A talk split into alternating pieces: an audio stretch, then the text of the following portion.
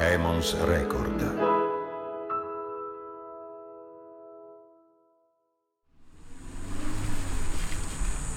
È la notte tra il 26 e il 27 settembre del 1970. Siamo sul tratto autostradale tra Ferentino e Anagni. Il cielo è sereno e l'ultimo quarto di luna calante illumina tranquillo il nastro d'asfalto.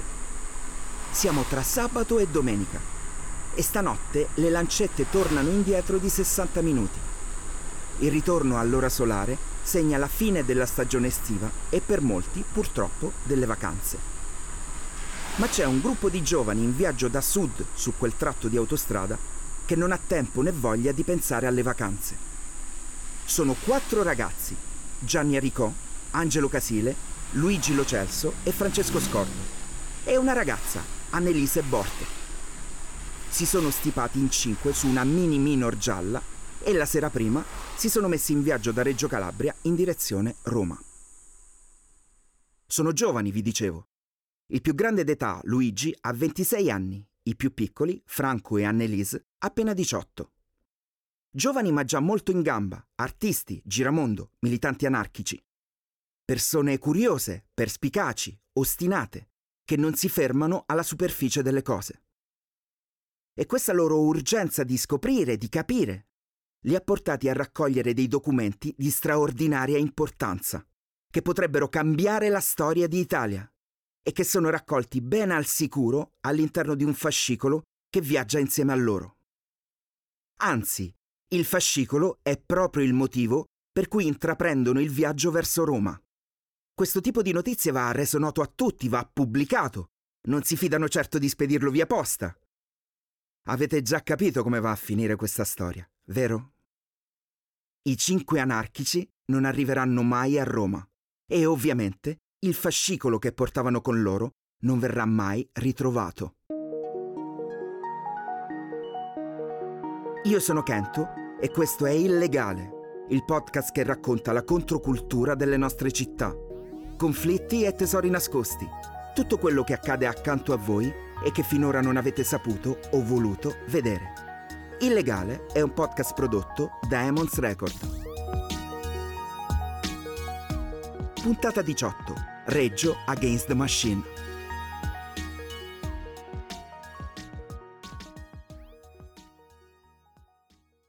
Di tutti gli anni difficili e sanguinosi che ha vissuto Reggio Calabria, il 1970 è sicuramente il più emblematico. L'assegnazione del capoluogo della regione a Catanzaro ha visto montare nei mesi precedenti una serie di proteste e manifestazioni che si sono fatte via via meno pacifiche. Mentre l'ala progressista della politica prende le distanze dalla violenza e dal campanilismo, è l'estrema destra ad assumerne il controllo. Già il 13 luglio cominciano a vedersi le prime barricate, ma è il 14 che la situazione precipita, con un'insurrezione generalizzata, scontri in varie parti della città, blocco ferroviario e autostradale. Il giorno dopo, un gruppo di neofascisti tenta di assaltare la sede del PC, ma è respinto dai giovani militanti di sinistra, tra cui mio papà. Le buone notizie finiscono qui, perché nelle stesse ore, durante una carica, muore ucciso dalla polizia Bruno Labate, un ferroviere di 46 anni. Da quel momento la situazione precipita. Cariche di tritolo vengono fatte esplodere contro obiettivi strategici, il segnale RAI viene oscurato tramite l'occupazione del ripetitore. Il sangue continua a scorrere. Quel periodo è ricordato come i moti di Reggio. Iniziati nel luglio del 1970, finiranno solo a febbraio dell'anno successivo. Capite che in un clima del genere non tiri buon vento per i cinque anarchici che, in una notte di settembre, a due mesi dall'inizio della sommossa, sono in viaggio per Roma. Così come per chiunque la pensi in maniera diversa dai rivoltosi capeggiati dall'esponente missino Ciccio Franco al grido di Boia chi molla. Bisogna tenere gli occhi aperti e trovare uno spazio sicuro per difendersi dalle provocazioni e dalla violenza. I giovani antagonisti si riuniranno in una vecchia villetta Liberty abbandonata che si trova non lontano dalla città. Viste le condizioni in cui è ridotta, verrà ribattezzata la baracca e in un certo senso sarà un centro sociale ante litteram che accoglie artisti e giovani di passaggio da tutta Europa. Ma adesso, purtroppo, dobbiamo tornare all'estate di sangue del 1970. Il 22 luglio ha luogo un avvenimento chiave per la vicenda che vi sto raccontando ed è una delle troppe tragedie italiane ancora avvolte nel mistero. Tra le decine e decine di sabotaggi e attentati di matrice neofascista che avvengono a Reggio in quel periodo, sicuramente il più grave, il più oscuro il più infame è quello della strage del treno del sole a Gioia Tauro. Infame quanto il verdetto dell'inchiesta ufficiale che parla di disastro avvenuto a causa della colposa negligenza dei macchinisti del treno. Trovate poi voi un aggettivo per l'altra perizia, quella stilata da alti ufficiali delle forze armate per conto delle ferrovie dello Stato, che addirittura dalla colpa ha un problema strutturale dei binari. Non servono inchieste o indagini per contare i morti. Sono sei le persone rimaste uccise e parecchie decine i feriti. E chiedono giustizia.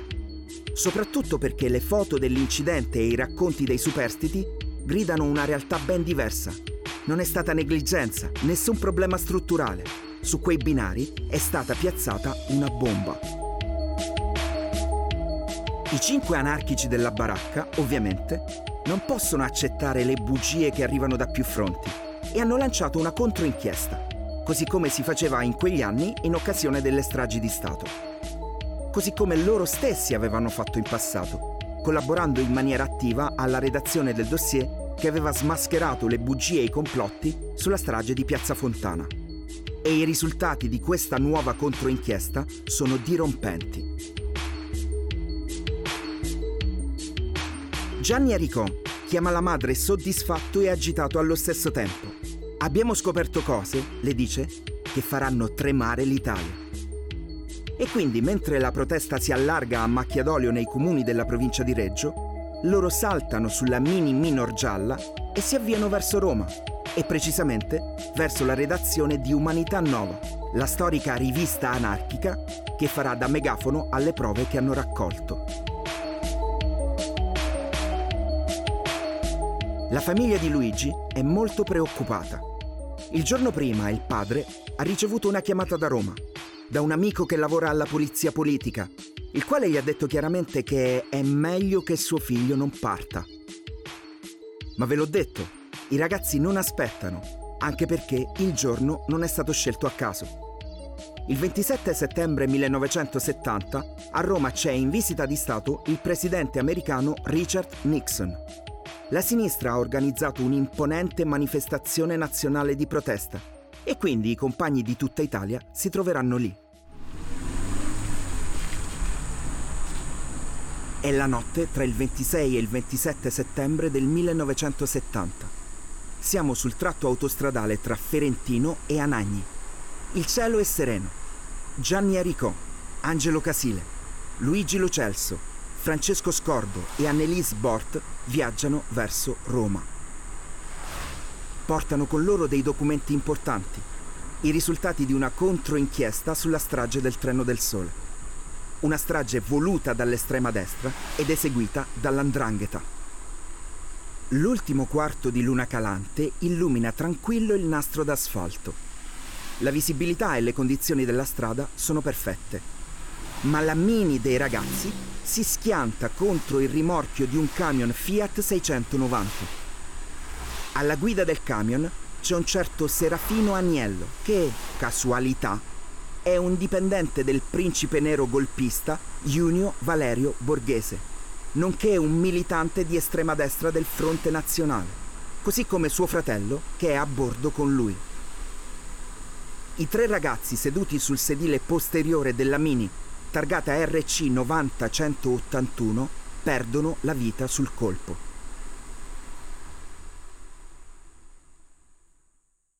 Gianni Aricò, alla guida, muore durante il trasporto in ospedale. La sua giovane moglie, Annelise, resiste 20 giorni prima di arrendersi. L'ufficiale di polizia che coordina le indagini, altra incredibile coincidenza, è Crescenzio Mezzina, anche lui successivamente implicato in trame golpiste di estrema destra.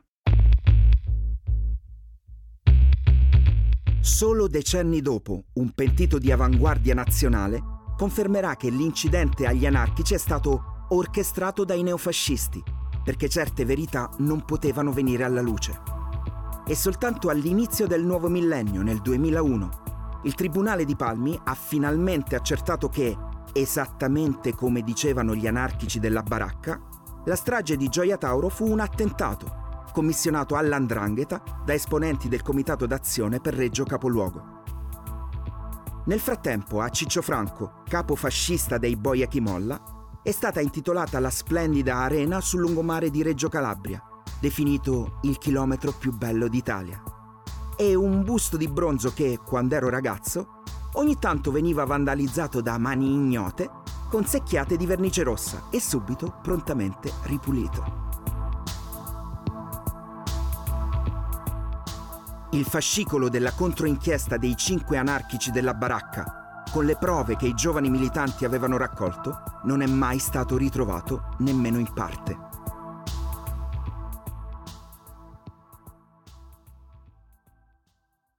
Anche dopo la loro morte, le bombe fasciste continuano a risuonare cupe. Nella notte tra il 21 e il 22 febbraio del 1972, ben otto ordigni, vengono fatti scoppiare sui treni dei lavoratori diretti a Reggio Calabria per la grande manifestazione dei sindacati, che evidentemente i Boia Chimolla vogliono impedire, senza riuscirci. A quelle ore di paura e lotta è dedicata una delle canzoni più belle e struggenti della musica italiana, che si chiama appunto I treni per Reggio Calabria, di Giovanna Marini. Oggi, più di 50 anni dopo questi fatti, Reggio Calabria non è una città pacificata. Nel 2012 il centro sociale Angelina Cartella, nella periferia nord della città, è stato completamente distrutto da un incendio di matrice neofascista e poi ricostruito grazie a una gara di solidarietà che ha coinvolto tutto il movimento antagonista a livello nazionale. La sezione Ruggero Condò dell'Ampia, a cui sono iscritto anch'io insieme ai miei genitori, ha ricevuto più volte delle vergognose minacce e intimidazioni da parte dei nostalgici del periodo infame delle bombe ai treni. Amare un luogo, così come io amo la città in cui sono nato e cresciuto, non significa idealizzarlo. Reggio è una città complessa, difficile, il cui asfalto si è bagnato di sangue troppo spesso. Ma il conflitto in una realtà come questa, la lotta di persone come i cinque anarchici, gli attivisti del cartella, i nuovi partigiani della Condò, è tanto più necessaria quanto più a volte sembra quasi senza speranza. Più il mulino a vento sembra pauroso e granitico, più abbiamo bisogno del coraggio di questi Don Chisciotte, di cui spesso ho cantato nelle mie canzoni e più spesso ancora mi auguro di farlo in futuro. E non è un caso che dopo avervi portato in giro per l'Italia che combatte, ho scelto di concludere il nostro viaggio qui, nelle strade che conosco meglio, nel conflitto che sento più difficile ma anche più necessario. La nostra avventura, per adesso, finisce qui. Io sono Kento e questo era Illegale, un podcast prodotto da Emons Record.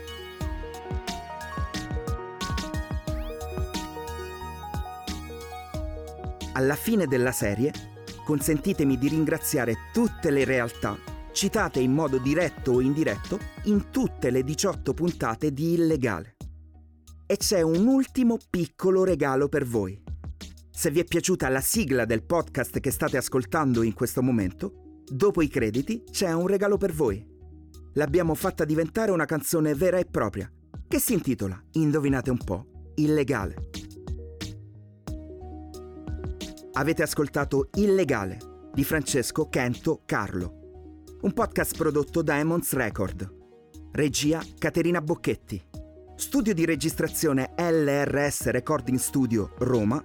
Supervisione editoriale Caterina Bocchetti, Paolo Girella e Maria Saracino. Montaggio e post-produzione Fiammetta Castagnini. Sigla di Matt Simon.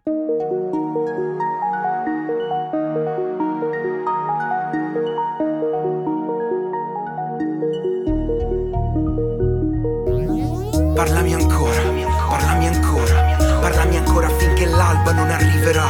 Parlami ancora, parlami ancora parlami ancora finché l'alba non arriverà. Quanto le ho girate queste strade scure Ma quanto le ho amate pure. Ho raccolto il fuoco con le mani nude. Tu lascia farlo solamente a chi sa fare. Vieni ad ascoltare Perché quando parlo suona l'illegale. Quanto le ho girate queste strade scure Ma quanto le ho amate pure. Ho raccolto il fuoco con le mani nude. Tu lascia farlo solamente a chi sa fare. Vieni ad ascoltare Perché quando parlo suona l'illegale. Alzo il cappuccio della giacca a vento Giro notte tempo. Conosci il nome rima con cemento Parlo la strada come fosse lingua madre, li conosco e mi conoscono, è il blues dell'illegale. Frate capisci al volo, flow che scioglie i ghiacci al polo. E anche se arrivo solo, sono in tanti, rappo in coro. Dai marciapiedi ai grattacieli, o rap che squarcia i veli. Se non sapevi, segui il suono, nuovo Machiavelli. Reggio Calabria è sulla mappa, grazie al sottoscritto. Del micro ho fatto lanciafiamme, voi manco uno zippo. A chi mi ascolta do rivolta in ogni testo scritto. Tu non sei un rapper, sei un turista, pagami l'affitto. Parola magica, il segno non si rimargina, è un bacio, è un messaggio messaggio, c'è sangue sulla pagina. Vocabolario dei contrari del normale, per chi vuole ascoltare, ho il blues dell'illegale. Quanto le ho girate queste strade scure, ma quanto le ho amate pure. Ho raccolto il fuoco con le mani nude, tu lascia farlo solamente a chi sa fare. Vieni ad ascoltare, perché quando parlo suona l'illegale. Quanto le ho girate queste strade scure, ma quanto le ho amate pure. Ho raccolto il fuoco con le mani nude, tu lascia farlo solamente a chi sa fare. Vieni ad ascoltare, perché quando parlo suona l'illegale. Parlami ancora. Parlami ancora, parlami ancora finché l'alba non arriverà. Parlami ancora, parlami ancora, parlami ancora finché l'alba non arriverà. Ho raccolto il fuoco ed il cielo fin dal giorno zero. La strada l'ho studiata a Vangelo. Quando si lottava sul serio, si sfidava il cielo. Se io te lo racconto, io c'ero. Pace ai fratellini chiusi dentro quattro mura. Spaccherei la serratura di ogni carcere e questura. Lo Stato non comprende le prime, una maschera ostile. Non è il mare che uccide il confine. Quadro astratto dalle storie più concrete. Non sono io fissato ma voi che ve ne fottete? La strada parla ad ascoltarla, tremano le gambe. Ma quel futuro non è scritto, pace per Joe Strammer. Cadono gocce grosse su questa esistenza. Vorrei avere tra le dita la matita di pazienza.